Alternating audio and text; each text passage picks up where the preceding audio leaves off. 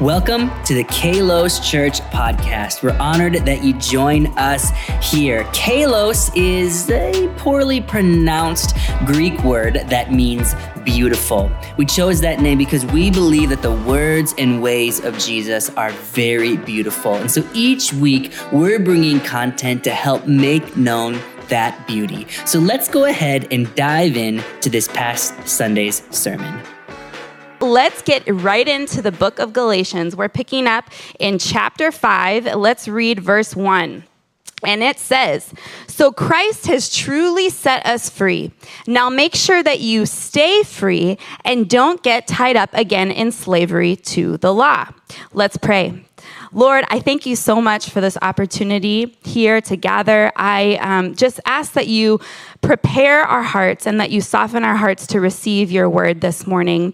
I pray that you speak to everybody individually um, here in the room based on their circumstances, that they would know that the Spirit is here, that your presence is here, and that you love them and you are speaking to them this morning. We love you in the name of Jesus, we pray. Amen.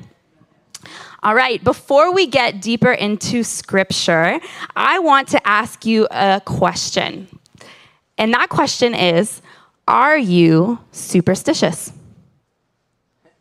Some of you, are, I hear, I see some heads shaking. Oh no, no, we don't believe in that as Christians. I'm not superstitious. Some of you have different connotations of what the, the word superstition means. So we're just going to level set here. I'm going to read the dictionary definition of superstition. And that is a belief or practice resulting from ignorance, fear of the unknown, trust in magic or chance, or a false conception of causation. Based on this definition, I would argue that the Galatians were involved in some pretty superstitious activity. And that was because they heard the good news about Jesus and they were going along so well, believing that they were saved by faith in Jesus alone through grace. But then they falsely believed that the practice of circumcision would secure their salvation that they needed to get circumcised to get salvation. And that was not true. Superstitious. Am I right? You know, I can relate to these Galatians a little bit. I grew up in a very superstitious household. I was taught, and I grew up not being able to open an umbrella indoors, not ever being able to walk under a ladder, not being able to break a mirror, or else I would have bad luck for seven years. How many of you don't, still don't step on cracks? Or you'll break your mother's back. Ha! Is anyone nervous? Is anyone nervous? to this day, my dad will not let me pass any sharp objects to him. So if he needs scissors or a butter knife, I have to put it down on the table first, or else it will cause bad blood between us. There's lots of superstitions going on. Did you know that I have never had a cavity and never broken a bone? And it's because I've been knocking on wood all these years. That's right. Don't jinx me. Don't jinx me. Here's one. I just went on vacation and uh, we were in this high rise condo. And I was in the elevator. I noticed something interesting, so I took a picture of it. Take a look. See, do you notice anything interesting about this elevator? There's no 13th floor. No 13th floor. It's missing. Some of you are afraid of the number 13 or Friday the 13th. Look there. You know, I there and you know about the 13th? That's that's some crazy stuff right there. But it's not just me, right? Even our even our buildings are designed around our superstitions. Some of these examples are really silly and harmless per se, maybe. But I just, uh, one example really, one superstition in my family really just put me over the edge and negatively impacted my life. And that was my mom decided to put her trust and her faith in a psychic one time for me. In high school, I was going through a hard time, and my mom thought it would be, be, a good idea to take me to a psychic and get a reading done.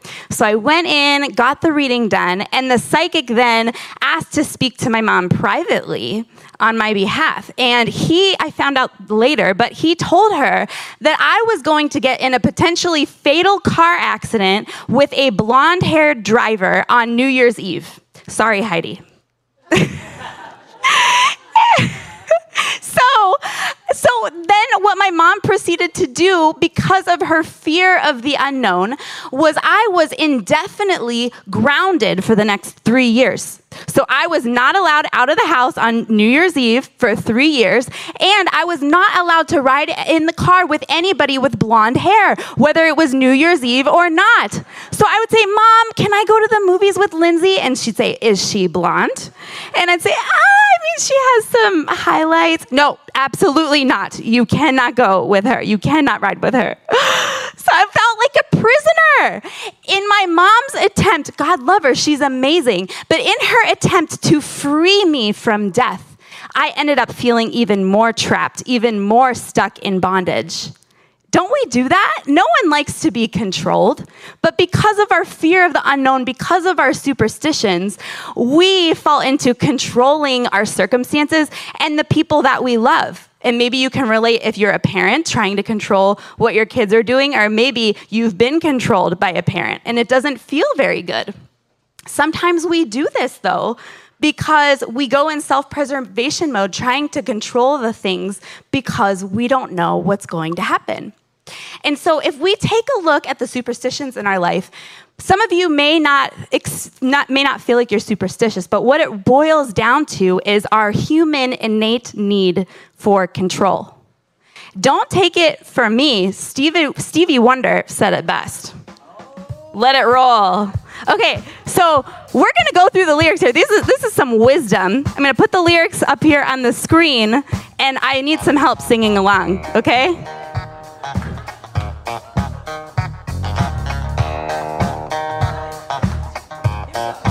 Very superstitious.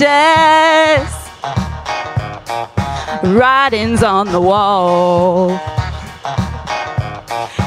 Very superstitious. Ladder's about to fall.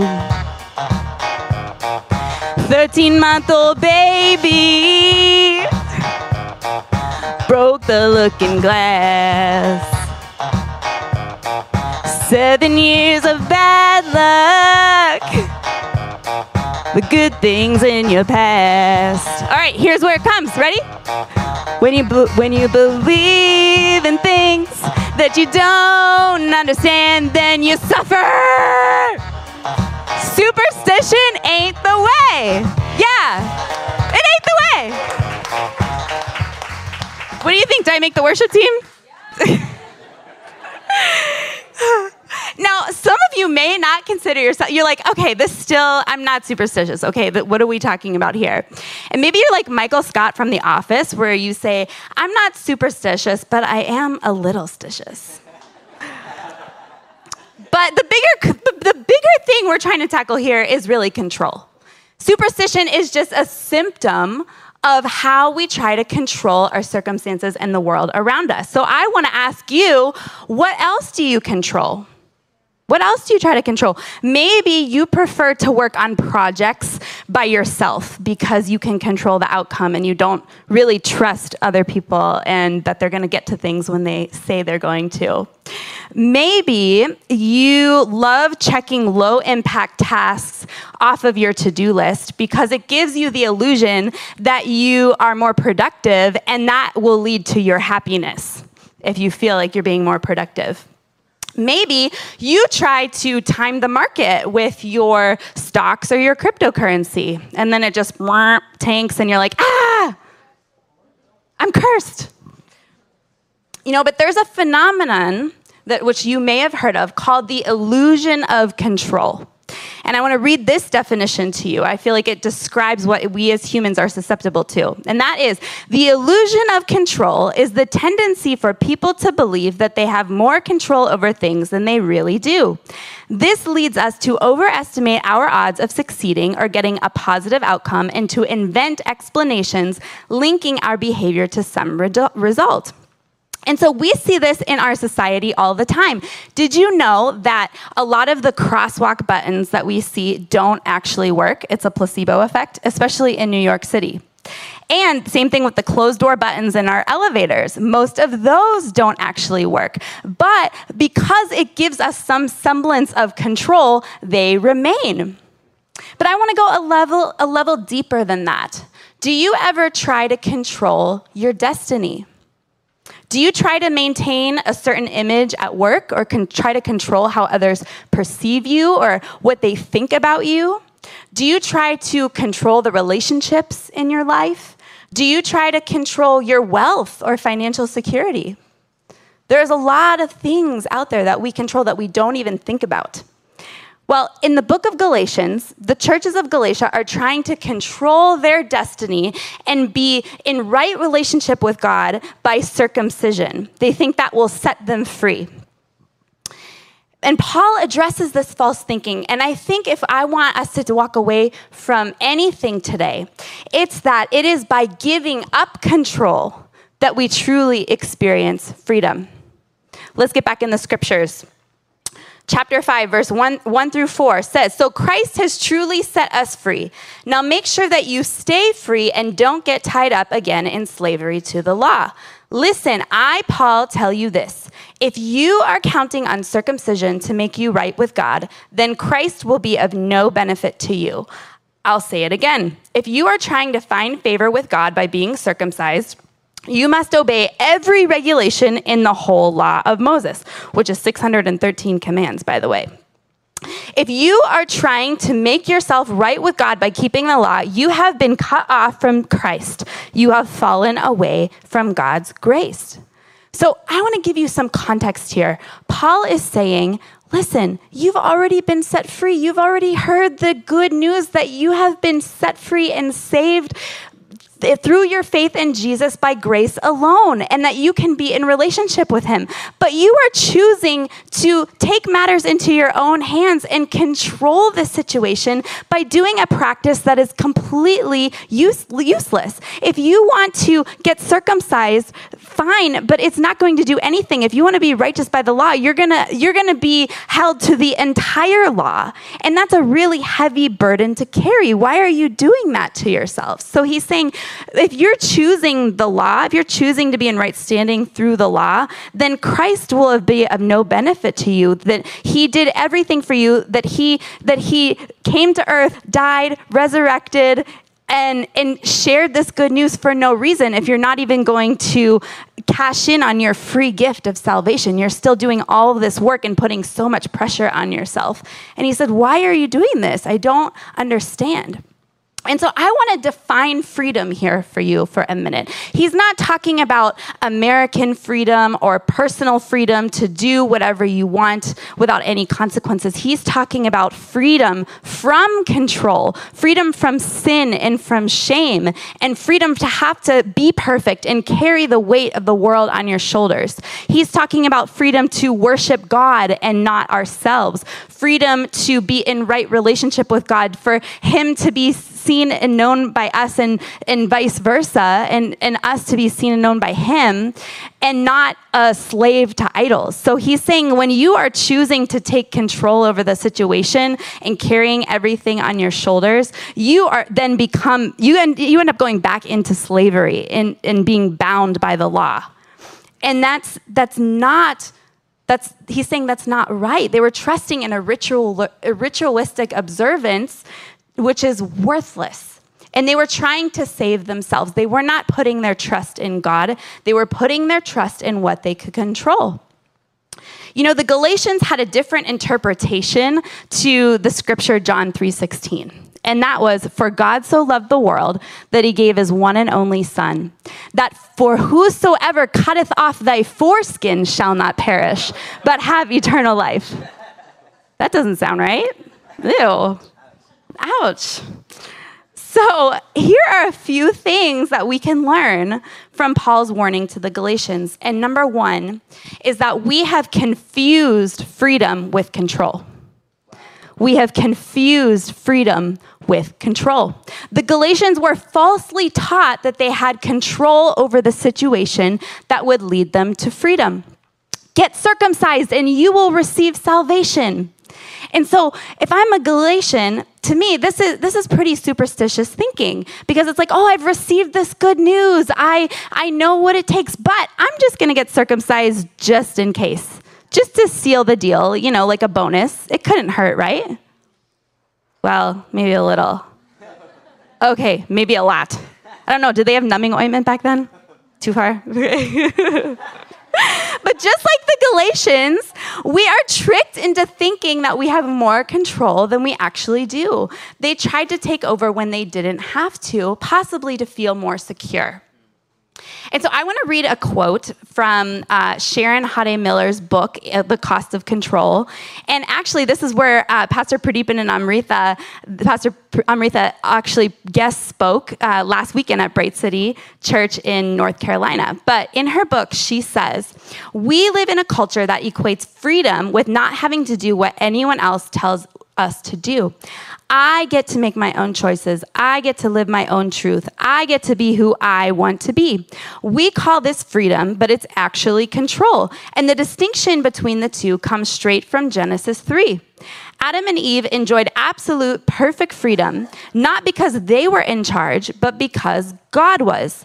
Unfortunately, they made the same mistake we have been making ever since, equating freedom with control.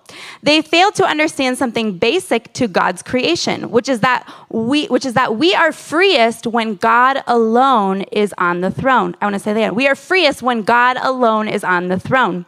That is why control, which wants us and not God on the throne, is diametrically opposed to freedom. Control is just a form of idolatry, and idolatry will never set us free. So, if we filled in the blanks for our own life, I wonder what it would be. If I could just get blank, then I will be free. I wonder if we take a minute to really ponder and ask ourselves this question what areas in our lives would reveal lack of freedom or our attempts at controlling? If I could just get blank, I will be set free. That's a really relevant question for me. Um, my husband and I, Tori over there, and actually I have family visiting from out of town. Can you wave hello? well, we have a three year old son named Cole. And when he was an infant, um, we noticed that something was terribly wrong. He was having horrible gastrointestinal symptoms. Um, ever since birth, he just like did not sleep and had horrible pain. It got even worse when we introduced solid food to him. When we would trial new foods, um, he, we knew that something wasn't right. He would begin to repetitively vomit um, projectile. He would have mucus or blood in his stool. He would have really bad abdominal pain, skin rashes. He would be up all night. He did not sleep for the first two and a half years of his life. And he was miserable, we were miserable, and that was one of the biggest trials that we've ever gone through. And during that time, as we were going through this process, he got diagnosed with a condition called food protein induced enterocolitis syndrome, FPIES for short. So we went through a series of elimination diets trying to figure out the foods that were causing these symptoms. And it just drove me crazy because I made it my life's mission to figure out every single trigger food that was giving him a reaction, only to find out that he would react anyway. And I put 100% responsibility on myself. I felt like a failure causing his suffering because I didn't figure it out quick enough. I said, if I could just figure this out, if I could just crack the code, then he will be set free. Then I will be set free. But it didn't happen. I just was miserable because it, no matter what I did to try to solve the problem, it seemed like it just got worse. And I'm like, God, What is happening? Do you want us to suffer? I'm trying my hardest here. But you know what happened? This past December, we noticed that his symptoms started to go away on their own. And we started doing more food trials, and turns out he started to outgrow most of his food triggers on his own. Glory to God. And we were told that this was a possibility that kids could grow out of this condition, but we didn't believe it for ourselves. But it was in God's timing, not our timing. We didn't know. It was the fear of the unknown. But I, the, the same result would have happened whether I put all this pressure on myself or not. And so the moral of the story here isn't to not try. God wants us to participate in what He's doing, but where is He in the process? Are we putting control, number one, and we're telling God to take a back seat and we're saying, God, I got this? Or are, or are we letting God lead our lives and we're saying, God, I surrender my will to yours and I trust you? Can we honestly say that we trust God? You know, something really profound stuck with me during that time, and that is um, my husband, Tori, uh, was up all night with our son one night, and he said that there was a turning point where his prayers started to change. And he was praying and he said, God, instead of trying to change, instead of me praying for you to change my circumstance, would you change me? Would you change me? And to me, that's a beautiful representation of freedom right there. Surrendering and letting God be God and knowing that we are his child and he does not want us to carry the weight of the world on our shoulders. So I want to ask you in what areas are you confusing freedom with control? In what areas are you saying, if I could just get this, then I will have freedom? So, what Paul continues to say to the Galatians is basically calling out that the gospel was not sufficient for them. Which leads me to my point two. By holding on to control, we are calling the gospel insufficient. We are saying that it is not enough for us. The gospel alone is not enough for us. Let's pick up in verse 7. Paul is talking to the Galatians still, and he's saying, You were running the race so well. Who has held you back from following the truth? It certainly isn't God, for he is the one who called you to freedom. This false teaching is like a little yeast that spreads through the whole batch of dough. I am trusting the Lord to keep you from believing false teachings. God will judge that person, whoever he is, who has been confusing you. Dear brothers and sisters, if I were still preaching that you must be circumcised, as some say I do, why am I still being persecuted? If I were no longer preaching salvation through the cross of Christ, no one would be offended. I just wish that those troublemakers who want to mutilate you by circumcision would mutilate themselves. Whew, whew, intense, right? Paul is mad. He's mad. He's angry because his very purpose, his very existence, his strongest conviction is to preach the, the truth, the good news of the gospel, that we can be free in relationship with him and that we are loved by him by grace alone through our faith. And there's a false teacher coming in saying, nope, that's not good enough. That good news is not the best news. You still need to get circumcised. That's not good news. It and Paul is saying this ruins and it taints the whole gospel message. It's like a little yeast that leavens the whole batch of dough. He's saying if you are going to still hold on to this one meaningless practice, it's as if nothing that Jesus did or who he is matters to you. If you really believed the truth, you would not need this extra practice. And so he's saying, you think that this one little thing isn't a big deal, but it changes everything. It changes everything.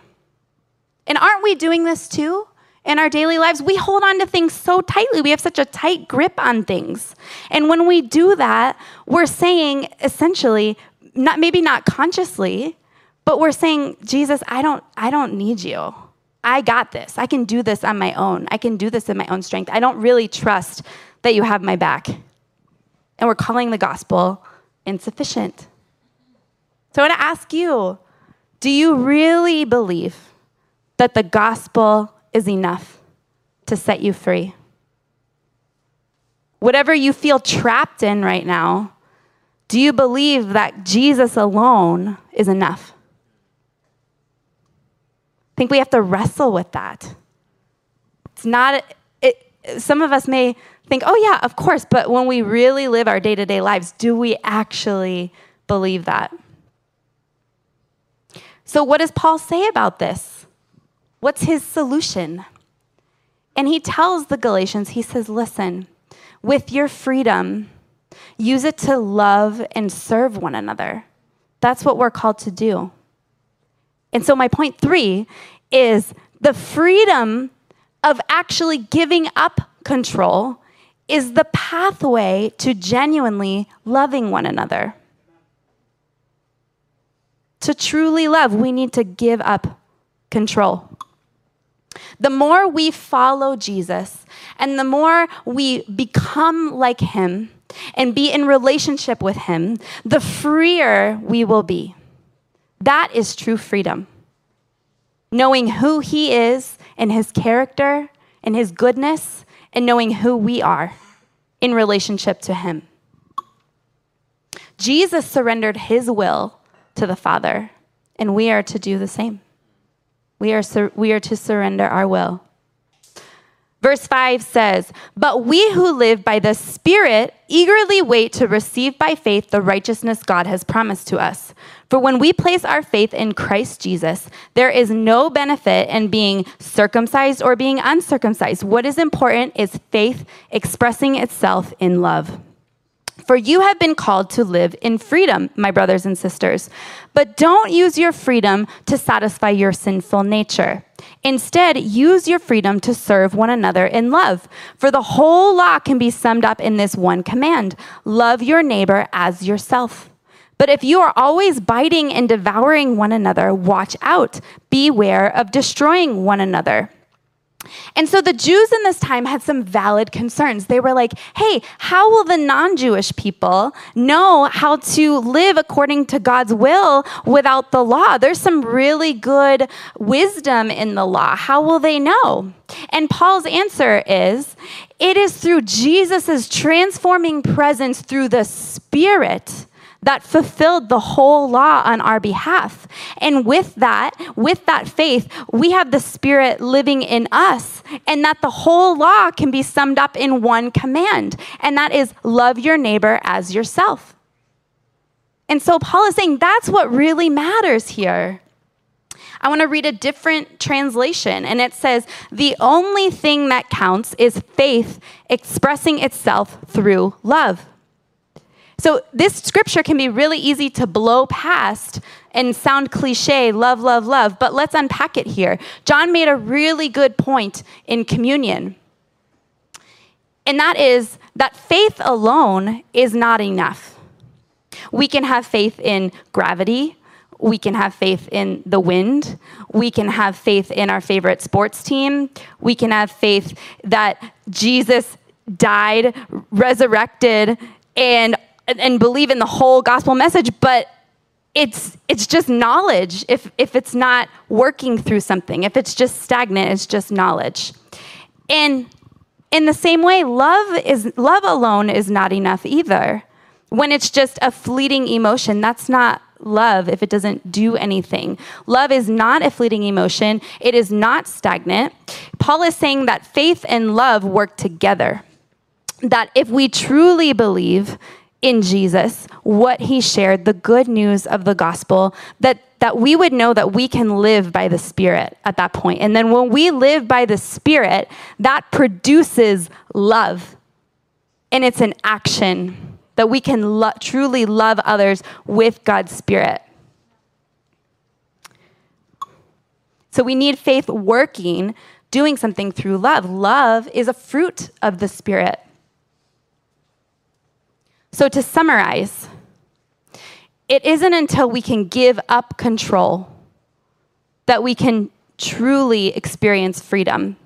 And in order to do that, we need to understand three things. Number one, we need to understand that we have confused freedom with control. Number two, when we hold on to control, we are calling the gospel insufficient. And number three, it is by giving up control that we can truly fulfill our calling and love and serve one another. That's the pathway to loving one another, is by giving up control. You know, as we conclude, I want to share one last story with you. Um, this was mo- one of the most formative times in my life, and it was an abusive relationship that I was in for three years before I met my husband. And the abuse was physical, psychological, emotional, verbal, sexual, all of it. Tons of betrayal, and during this time, over the course of three years, I felt like I felt so isolated. I felt like I had lost everything. All I had was this man. I lost my sense of who I was, my self worth, my dignity, my values, my reputation. I lost all my friends. And it was because he was my comfort zone, he was my safe place.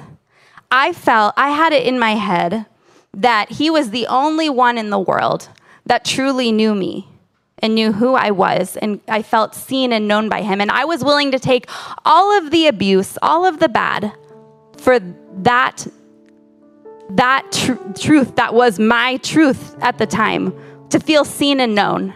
And to me, it was what I could control. It was like the phrase, better the devil you know than the devil you don't. And because I had lost everything, because everything had been stripped away from me, I wanted to hold on to the one thing I had left, and I couldn't let it go. And I, I went into pre- self preservation mode because I hid my bruises for a long time. I didn't want anyone to know that I was being abused. But one day I couldn't hide my black eye. My parents saw it, and the abuse was brought to the light. People got involved. I had a way out. I had my chance of freedom. But you know what I did? I stayed. I fought to stay in that relationship.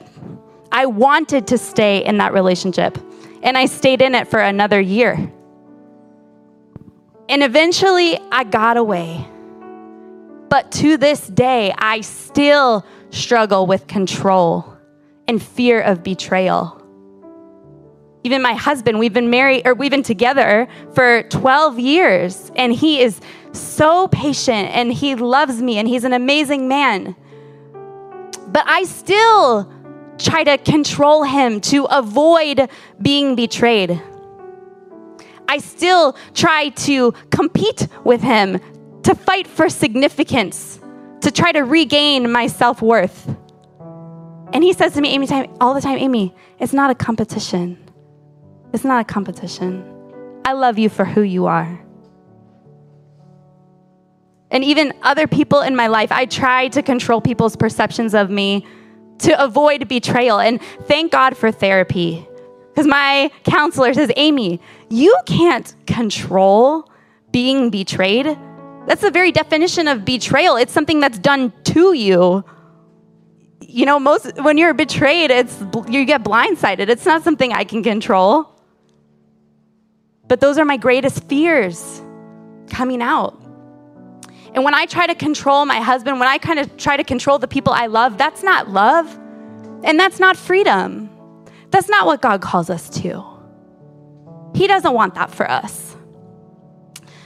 You know, it reminds me of a quote from the movie Shawshank Redemption, and it's about being institutionalized and it's talking about prison walls. And this quote is from Red in the movie, played by Morgan Freeman, and he says, These walls are funny. First, you hate them, then you get used to them, and enough time passes, so you depend on them. In my abusive relationship, I didn't know who I was outside of those prison walls. I didn't know. And so for us, our walls are our coping mechanisms. That's our comfort zone. And, and co- our coping mechanisms are often synonymous with control. We control, we try to control so that we can cope.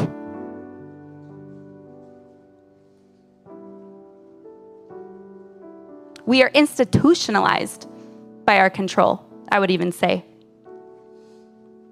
So, as we close, I want to ask you what do you want to do with your freedom? What are you going to do with your freedom?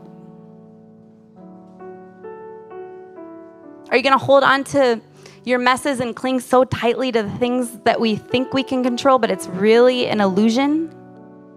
Are we going to let go and surrender that to God? When we let go of control, we have the capacity to love and serve others. But it takes courage. It takes courage to let go and to go out into the unknown. And I want to I want to pray for us because I feel like this is such a huge issue that we don't talk about enough. So as we close, I want to just lead us in a prayer. Heavenly Father, I thank you for this word. I thank you for your word. I thank you for the truth and the fact that we don't have to be perfect. We don't have to keep it all together. We don't have to be you. You gave us your son, Jesus, who carried everything for us.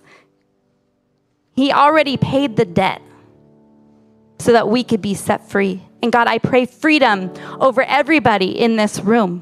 Whatever, whatever they're clinging to, whatever they're struggling with, Lord, I pray that you give them the grace to just surrender to you and be in your presence and to say, God, I don't have it all figured out, but I know that you love me and I know that you trust me, or I know that I can trust you.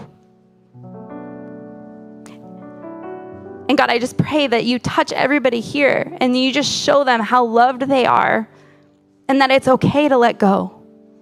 It's okay to let go and just be your child. In the name of Jesus, we pray. Amen.